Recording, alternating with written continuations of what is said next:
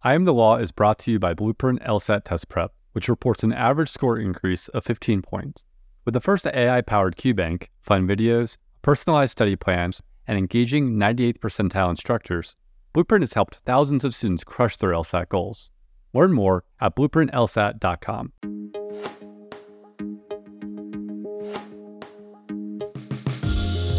From Law Hub, this is I Am the Law, a podcast where we talk with lawyers about their jobs to shed light on how they fit into the larger legal ecosystem. In this episode, Derek Tokaz interviews a lawyer who helps individuals fight the IRS at a low income taxpayer clinic in Mississippi.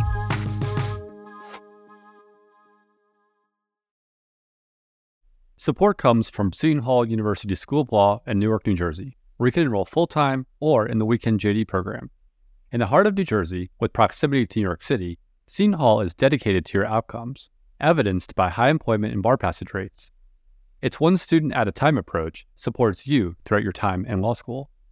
Their flexible, hybrid, weekend JD program allows working professionals to balance work, family, and law school. Learn more at law.shu.edu. We're joined today by Alexis Farmer, a 2011 graduate of the University of Mississippi School of Law.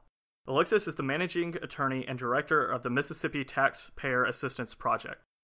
Alexis, that's quite a complicated title and a bit of a mouthful. Can you explain what exactly that means? It actually is the third part of a three part title. Um, we are a low income taxpayer clinic there's at least one low income taxpayer clinic in every state in the country. We are the only one in Mississippi. Each LITC low income taxpayer clinic has its own name that it was given and ours is the Mississippi Taxpayer Assistance Project. Under the LITC grant, you receive partial funding from the IRS to basically fight cases or provide free legal assistance to people who are having controversies with the IRS. As managing attorney and director, does that mean your job is more administrative or are you actually doing the day to day lawyering work? I'm actually doing both. We have a very small staff at the MTAP. So I do all the administrative work for the grant and actually do all the day to day lawyering for the grant as well. This is almost like a solo operation. Almost. We're a sub grant under North Mississippi Rural Legal Services. We work out of the North Mississippi Rural Legal Services office. They provide us administrative assistance. But as far as the grant itself is concerned, I do that.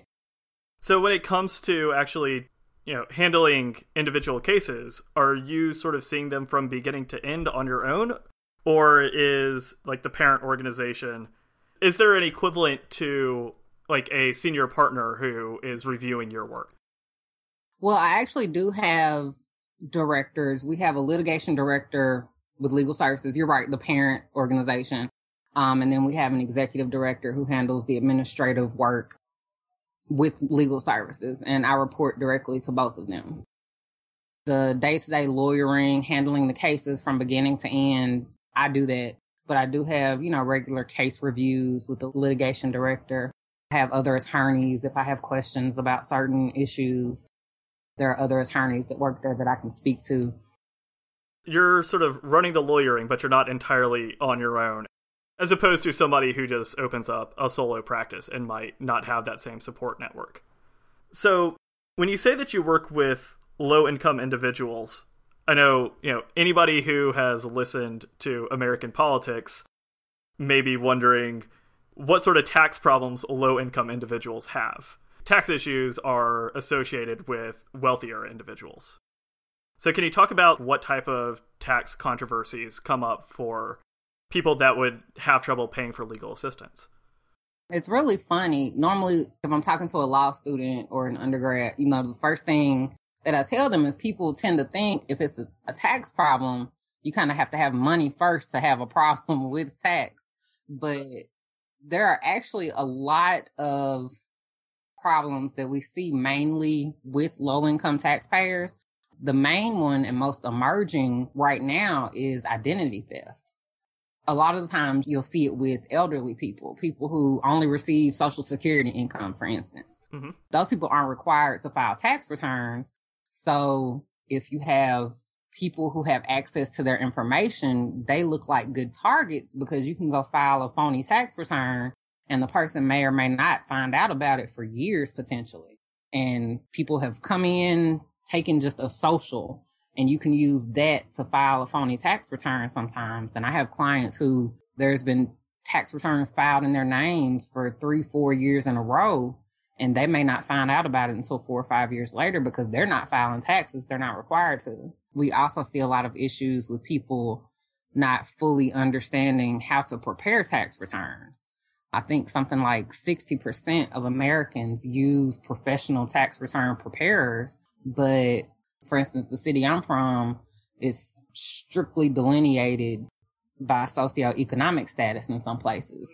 And during tax season or right at the end of December, the beginning of January, you see all these signs pop up in those areas that say, you know, get your taxes done now. All you need is a W 2, get your refund today. You know, they offer refund anticipation loans with ridiculous interest rates. And those people believe it or not, um, are not always people who know how to file a tax return. And sometimes those people prey on poor people. I want to ask a little bit more about the uh, false returns that you mentioned. What would be the purpose of somebody filing a false return? I know when I think about things that I want to do in my day, filing extra tax returns is generally pretty low at the list. Is it to get refunds or is there some other purpose to that? The purpose is to get a refund generally. You have people who will use fake information that they bought and they'll go out and work every day. They'll have taxes taken from their checks under this fake identification and they'll try to file a tax return to get a refund that they may be entitled to at the end of the year. But most commonly, it, you can file a tax refund or file a tax return rather and basically inflate a refund on credits that you're not entitled to and then the IRS in a lot of occasions will send that refund check or send that refund direct deposit. And when the auditing process happens, the money's already been sent to like a PO box that doesn't exist anymore or just some random address that you can't really trace down. So then what are the consequences for somebody who's had their identity stolen in this way?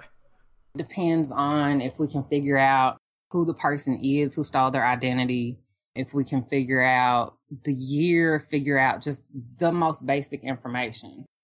The IRS does have an identity protection specialty unit. A lot of times they can reverse a tax return entirely, just take it off their records. We've had clients where the person who we figured out stole their identity turned out to be a family member. And the person didn't want to prosecute the family member. It had happened about four years prior to that, but they didn't see the point in trying to prosecute the family member. So the person basically had to pay the tax debt. It sounds like when you're describing these cases that it's not necessarily an adversarial process where like the IRS is trying to come after your clients for money. It sounds more like you're working with the IRS. I'm making it sound really nice. um, in 99% of my cases, the IRS is coming after my clients for money. That's honestly how we figure out identity theft most times. Okay. Uh, and when I say, you know, people may go years and not know that their identity was stolen, usually they'll figure out because the IRS will send them a letter saying, you filed a tax return during this year. We don't think you're entitled to this credit you received. You owe us that money back. And that'll be the first notice that they get is just a bill from the IRS. So then what happens in the process after that? Well, if they call us, hopefully they will. um, we can get access to their IRS transcripts, basically the records of what has been filed under their names for specific years. We can go and see what address was used. And that's normally how I can figure out what happened or where the identity was stolen is just talking to the client and interviewing them and comparing what they're telling me to what I find on the IRS records. A lot of times we have the assistance. It's called the Taxpayer Advocate Service, and they're actually an entity within the IRS. So they are a part of the IRS, but their goal is to provide help to taxpayers. So we work pretty closely with them. We can provide proof that identity theft existed. Usually they can just get it reversed where you don't owe us any money. We'll leave you alone. They go away. Especially with the elderly taxpayers. That's all they want is I've had so many tell me, I just want to live in peace and not have to look over my shoulders. When you're working with the IRS or against the IRS, as as the case may be, are you often working with uh, the same people in the same way that like a defense attorney might encounter the same prosecutor, you know, across the aisle? You know, a lot of times when they're going back to court over and over, or since we're dealing with you know a large national government organization, is it more a lot of different attorneys? The answer is yes and no. Most cases we can get resolved by giving the IRS a call, um, waiting three hours and then talking to an IRS agent. And if you call the IRS 800 number, it's like any other call center. It's rare that you get one person more than once. When I'm dealing with more specialized units, I may see the same name repeat a couple of times, but it's, it's rare. Earlier in the year, we have tax court. Tax court's federal and the tax court judges fly from DC to every state to hold tax court in those states. Now the smaller states like Mississippi, they only come to Mississippi once a year. So unlike all the other attorneys, I only go to court once a year, but all my cases have court on the same day. So it's the same attorneys pretty much every year.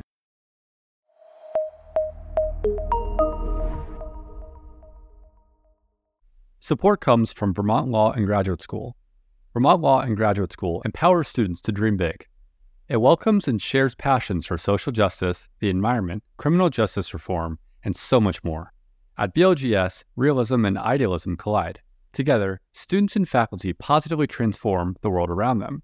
From an accelerated two year JD to an online hybrid JD, VLGS offers innovative programs where you can learn at your own pace. To learn more, please visit vermontlaw.edu. Support also comes from Albany Law School. Albany Law School is committed to increasing access to the legal profession. Albany Law's online FlexJD delivers all the benefits you'd expect from an institution that's been educating future lawyers and leaders since 1851. With one in person session per year, you'll complete most of your work online, giving you the flexibility you need to earn your law degree when and where it works for you. To find out how you can begin your journey to earning a JD, Visit albanylaw.edu today. Support also comes from Baylor Law School, the smallest and oldest law school in Texas. Baylor Law has three entering classes, 15 tracks of study, strong bar passage and employment rates, robust scholarship offerings, numerous clinics and joint degree programs, and a focus on preparing excellent and ethical lawyers. Visit the Baylor Law website to learn more and to apply for free to the spring, summer, and or fall entering classes. I took a, a tax class in law school, which ended up being really interesting, but you know, a lot of times young people starting off in their legal education don't really picture themselves doing tax work. I was one of those law students. I thought I wanted to do divorces and family law, and that is what my focus was. And like you, I did take one tax class. Unlike you, I hated that one tax class. I felt like I knew less about tax after the class than I knew before it. After I graduated, which was in 2011, and it was just like a bad time to try to find jobs, I was kind of just looking for work everywhere. And one of the jobs I found was actually through TurboTax, the Ask a Tax Expert program. You had to be a CPA or an enrolled agent, or you could have a law degree. And this was I think before the bar scores had even come out. So that's pretty much all I had at that moment was a law degree. So they offered me the job and then taught me about taxes, like in a really fun way though. so once I started understanding tax and I realized like, if you have a good memory and you understand basic math and I mean, it's just really easy for me to understand once I guess the right teacher taught me. And I even did a divorce after I started doing taxes and I didn't even want to do divorce anymore. It wasn't fun. Tax has all the drama and flair of any other good sexy legal field.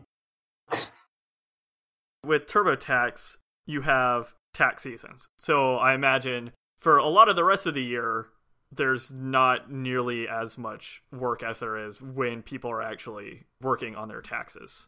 Do you have that with your current position? No, not at all. Because we deal with controversies with the IRS and people owing the IRS money. You know, that's a year round thing.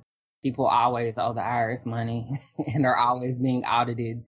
But we can't, as a low income taxpayer clinic, part of the grant states that we're not allowed to prepare current year tax returns. Essentially, when my clients come in, if it's about the current year tax return, there's really nothing I can do until it's prepared and turned in. But if they're talking about past years, if they haven't filed in past years, then that would be something that you can help them with, but just not the regular tax process. So we heard about some of your clients who may owe the IRS money, or at least the IRS thinks that they owe them money through something that's no fault of their own, like the uh, identity theft cases. Do you also deal with instances where people legitimately do owe the IRS money just because they haven't paid what they owe? Yes. so, so what happens in those cases? Um, in those cases, the majority of cases that we handle, similar to the ID theft, and really any case we take as far as taxes are concerned, we'll go, we'll pull their IRS records, look over everything.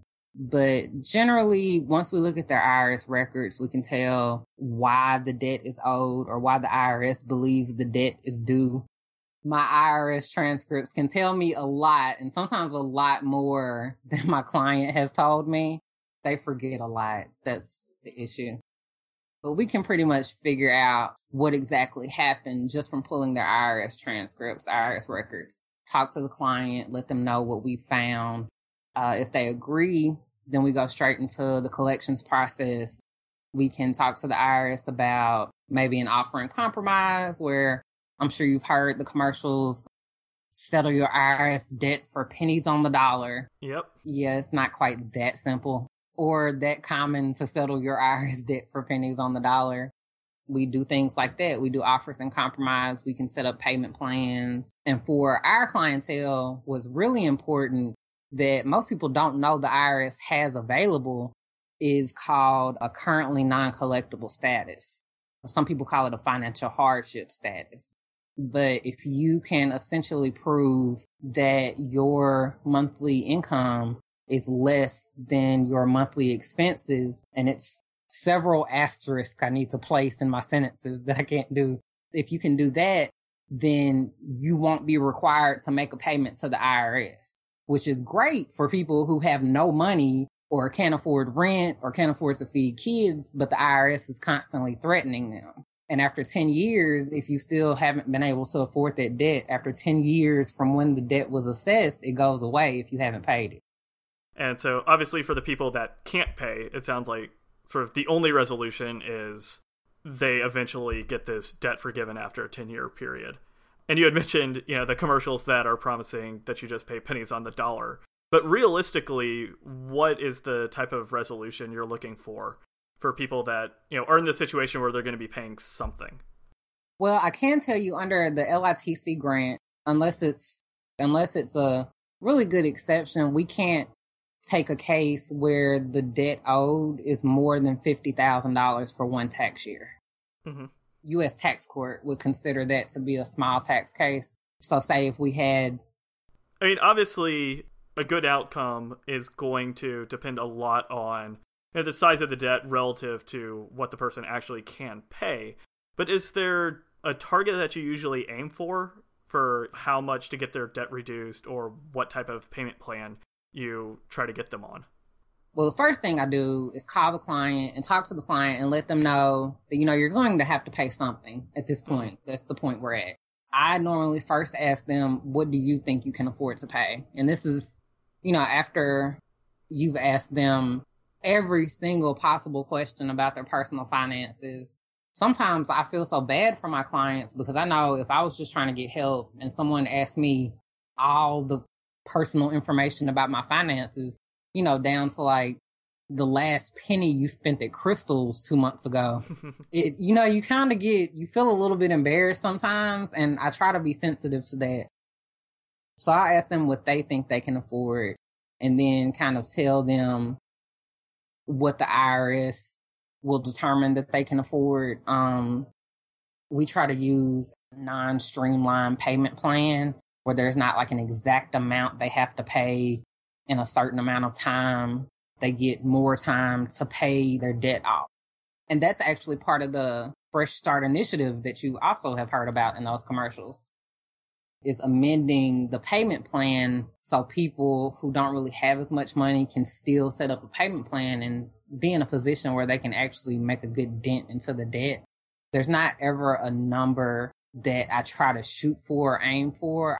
Their light bill needs to be paid. They need to have a place to live. You know, they need to be able to eat.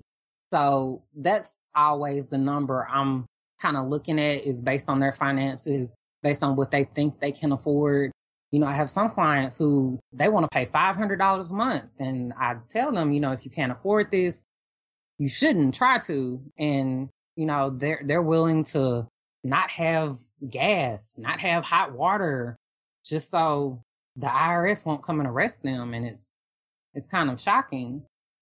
Right. I was wondering about that because you've got people who are obviously going to be in a pretty dire financial situation if you're owing money to the IRS. So not only do you have this large debt, but the reason you have it is probably because you didn't have enough money to be paying in the first place. At least for the clients that you're dealing with, not the, you know, the Wall Street people who are racking up debts for other reasons.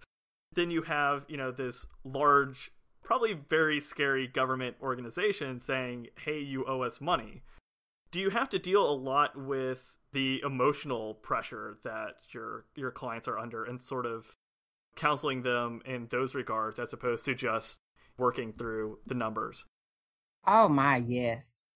Again, when I'm talking to law students or undergrads, people who are thinking about going into the nonprofit legal field or going into the legal services field, that's something that you really have to understand. I would say long before you actually start working there on your first day. And when I'm telling people about what I do who want to do this job, that's the first thing I always bring up is that you have to be able to talk to a client who may not be able to read or they don't know that, you know, the IRS is not going to show up at their door and arrest them tomorrow. I've had too many clients cry just from getting like the financial hardship status because they really, really believe that a SWAT team is going to come into their house and arrest them for like this $5,000 tax liability. I mean, you're in Mississippi you're dealing with a rural population more often than not. I mean, a hundred dollars to one of my clients is like winning the lottery. And when I talk to the IRS sometimes as the middleman, it becomes sad really because I've talked to IRS agents. I've talked to some state agents who will say, well, they only owe $800. And it's like, you can't really put only in front of $800. And that's not even just for poor people. I mean, personally, that's a lot of money for me. But that was like three months rent when I was in undergrad in Tuscaloosa. Right. It's it's it's a lot of money. And while it may not be like I understand why they say only because it's not large when you consider people who have tax debt, the average tax debt is a lot larger than eight hundred dollars. Mm-hmm. But you can't just go back to your client and say, okay, well it's only eight hundred dollars. Right. You know, they would have a panic attack and run out the building. So it's important to know, regardless of which legal field you're dealing with low income clients in, it's important to know how to talk to a person who may not have been to a school since fifth grade or who has never used the internet. So, what helps you to make that connection? Because I would imagine that for a lot of people who are going to be intimidated by the IRS and their tax attorneys, they would potentially also be maybe just as intimidated by a tax lawyer, even though you're working on their side. I come from where they come from. I've been there. I know how it feels to be them. I mean, I don't, I know what it's like to be afraid of someone you think may be smarter than you or may talk down to you. So I know to avoid having a person feel like that. And whenever I talk to any of my clients, if they act kind of shy or they kind of don't want to answer my questions, you know, you just have to explain to them sometimes the only thing I'm doing here is trying to help you. And I am not going to do anything to hurt you. And then you're dealing with clients who they owe the money because they did do something wrong. They intentionally messed up their tax returns and inflated their refund. And you know, they're ashamed that they got caught. Right. And it seems like this would be even more complicated by the fact that people do get pretty emotional when it comes to financial matters, especially something embarrassing like owing money. That's not something that a lot of people are going to, you know, necessarily want to open up about. Sometimes it's just more or less proving to clients that, you know, you really know what you're doing and you are really here to help them. Which, I mean, that's just a trust factor, which is another thing that you're always dealing with with people who are impoverished. So I'm I'm wondering what you see in your client's emotional state at the end because you know even a good outcome for them is still paying money which is you know something that you know is pretty scarce for them. So are you seeing people who are sort of you know begrudgingly accepting that they have to pay or is it you know relief that they know that the IRS is not going to come knock down their door? Or sort of what's the reaction that you get from your clients when you know you've reached uh, a settlement it, it varies. Obviously, the clients who have to pay, they aren't always the most excited.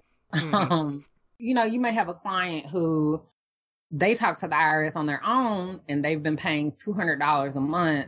I can go in, look their finances, call the IRS, ask is $50 a month possible and just get it reduced to something that's more affordable. Those clients are usually super excited. With the offers in compromise, those are often my happiest clients. We've gotten the IRS to erase liabilities for a dollar, for $10, for $25. And I mean, if you can get rid of $10,000 in tax debt for a dollar, you're going to be really happy. I get a lot of Christmas cards now.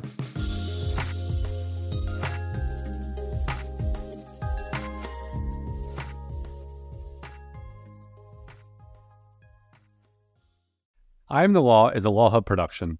Don't forget to subscribe and rate the show in your favorite podcast app. Thank you to our presenting sponsor, Blueprint LSAT Test Prep. Thank you also to our other sponsors, LSAT Lab, Seton Hall University School of Law, Vermont Law and Graduate School, and Baylor Law.